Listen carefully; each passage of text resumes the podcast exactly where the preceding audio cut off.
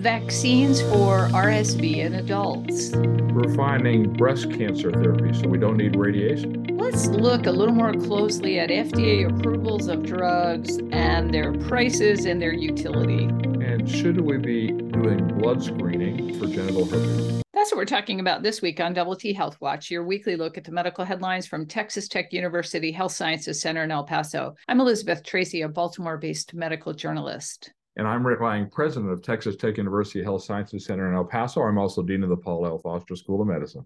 Rick, how about if we turn right to the New England Journal of Medicine? These are two studies that we're going to treat together, and they're taking a look at two vaccine candidates for respiratory syncytial virus, RSV, in adults. I'd like to first draw attention to the editorial, interestingly, because it educated me about RSV in adults. I had no idea that it was a major cause of death that rivals seasonal influenza among frail older adults. There is, of course, course, a really big need to develop vaccines for this. These are two vaccine candidates that are in two different types of trials. One of them is a phase two, and the other one is a phase three. In one of them, they had just shy of 25,000 participants, and this is an RSV pre F3OA vaccine. Wow, that's a lot of stuff. And basically, what it reflects is the fact that in studying respiratory syncytial virus, it became clear that the pre-fusion F protein, the thing that is there on the virus before it fuses to cells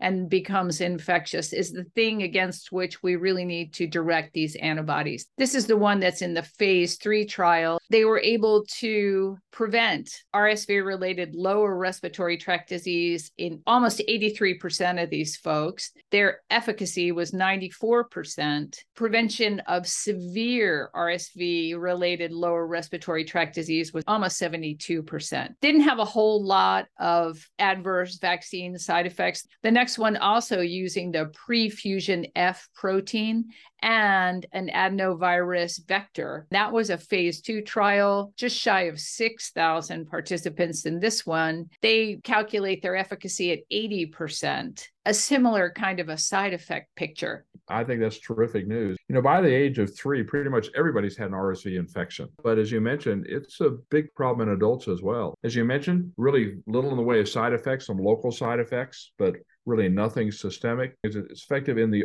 much older individuals, and these are the ones that have fewer T cells are less likely to be able to fight off the infection. I'd be very surprised if these aren't out, out on the market pretty soon.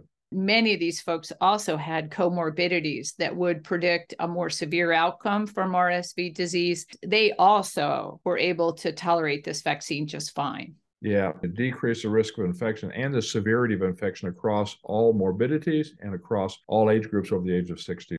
Let's turn then to JAMA and take a look at this issue from the USPSTF. Should we be screening people for genital herpes? That's HSV2. There's been a huge push. Well, maybe we need to screen, just do routine blood tests to look for the presence of HSV2. That would allow us to either put people on antiviral agents or provide them recommendations about how to avoid passing it on to partners. Originally in 2016, the USPSTF said there really wasn't good evidence to suggest that screening for it would be helpful. Now they're updating, they're looking at all the recent data over the last six to seven years, and what they've determined is those recommendations are still the same. The reason for that is it's got a high false positive rate. That creates a lot of anxiety. So at this particular time, the USPSTF is saying it's really not going to be helpful to do routine screening for HSV2. Let's talk about some of the consequences of this infection because, of course, many people are on acyclovir and other things to make sure that the virus doesn't recrudesce. I'm wondering about the neonatal outcomes. That's the most concerning. It could be passed to the infant through the birth canal when the child is born. There may be some high risk individuals that we should be screening for, those that have other sexually transmitted diseases. And then we ought to certainly be examining mothers to see if there are any lesions. But there's really no evidence to date that routine screening of mothers, all of them, looking for HSV2 is going to be helpful. Now, it's different for those mothers that have had known genital lesions.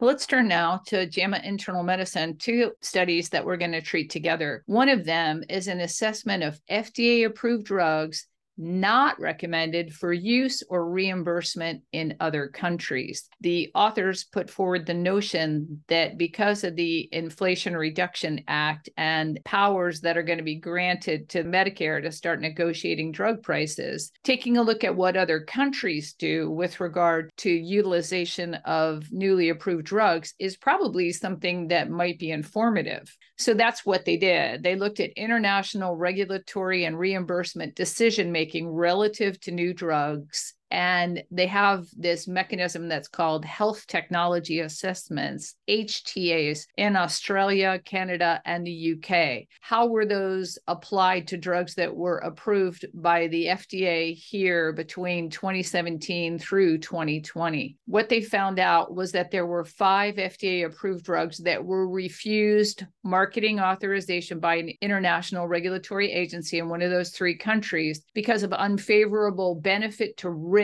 assessments. There were 42 additional drugs that were approved here in this country that did not get reimbursement because of uncertainty relative to clinical benefits or unacceptably high prices. They note that the median US cost of these 47 drugs that were refused was $115,281 per patient per year. A large number of these were for oncology indications. Do you want to comment on that before I talk about the other one?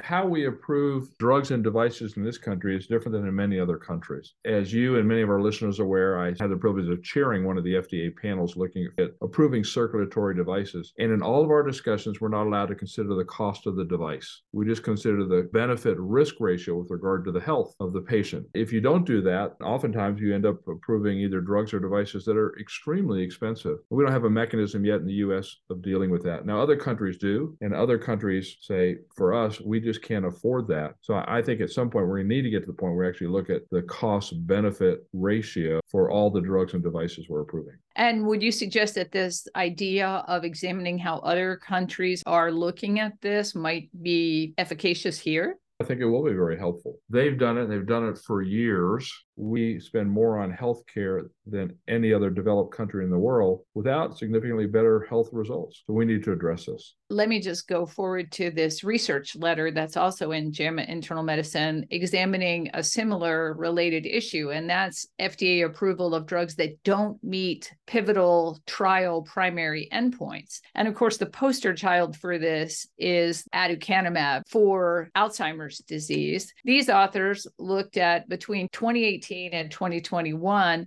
210 new drugs that were approved by the FDA. And they found out that 10% of those were approved with null findings for one or more primary efficacy endpoint. How do we need to change this so that we don't go ahead and approve things that may or may not end up being very helpful? The authors come to this somewhat lukewarm conclusion where they say greater transparency regarding FDA decision making could increase clinician patient patient and payer confidence in novel drugs. One of the things that the FDA has taken advantage of is the use of panels, for example, to review this to see whether drugs should be approved or not. And as you mentioned, in the case of aducanumab, the panel recommended it not be approved, but the FDA approved it nevertheless with a great amount of consternation because it didn't meet the primary endpoint. Does it improve the Alzheimer's symptoms? People oftentimes use surrogate endpoints. Well, it looks like the amyloid protein went down. Really, what you're concerned about are the hard clinical endpoints. Many of these drugs that were approved without meeting the endpoints were orphan drugs, new drugs, expedited reviews, because there's always this balance. Only approving drugs that are efficacious and hopefully cost effective, but not delaying things too long. And the general public, especially for diseases or conditions in which it's terminal or there's no other treatment, they want to get drugs even if there's a possibility they could be beneficial. That's the balance that the panel and the FDA are trying to weigh when they're approving drugs. Okay. And what's our final one? We're going to talk about breast conserving surgery with or without radiation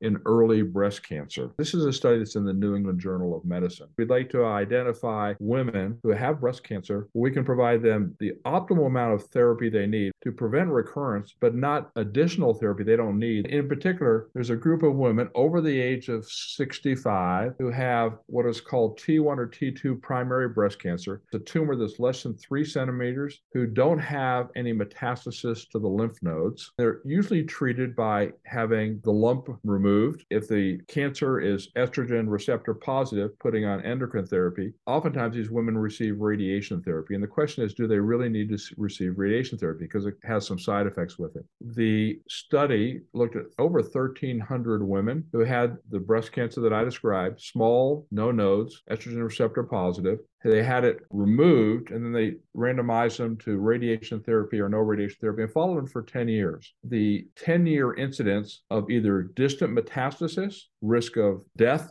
from breast cancer, was the same in both groups. Now, local recurrence occurred more often in those that did not have radiation therapy, about 9%, versus about 1% in those that had radiation. That local recurrence can be treated very easily, either by resection or by additional therapy. But the radiation therapy did not provide long term significant benefits in those women that had this type of cancer it's rather onerous to have to undergo radiation therapy, at least according to the dosage schedules that are frequently seen. Was there anything else that they discerned among them that was a difference in outcome? The only difference, Elizabeth, was a local recurrence rate. What they've done is they've identified a group of women who have a low risk of recurrence. What they'd like to be able to do is, besides just using the physical characteristics of the tumor, is maybe we can add some biomarkers later on that will even give us more insight.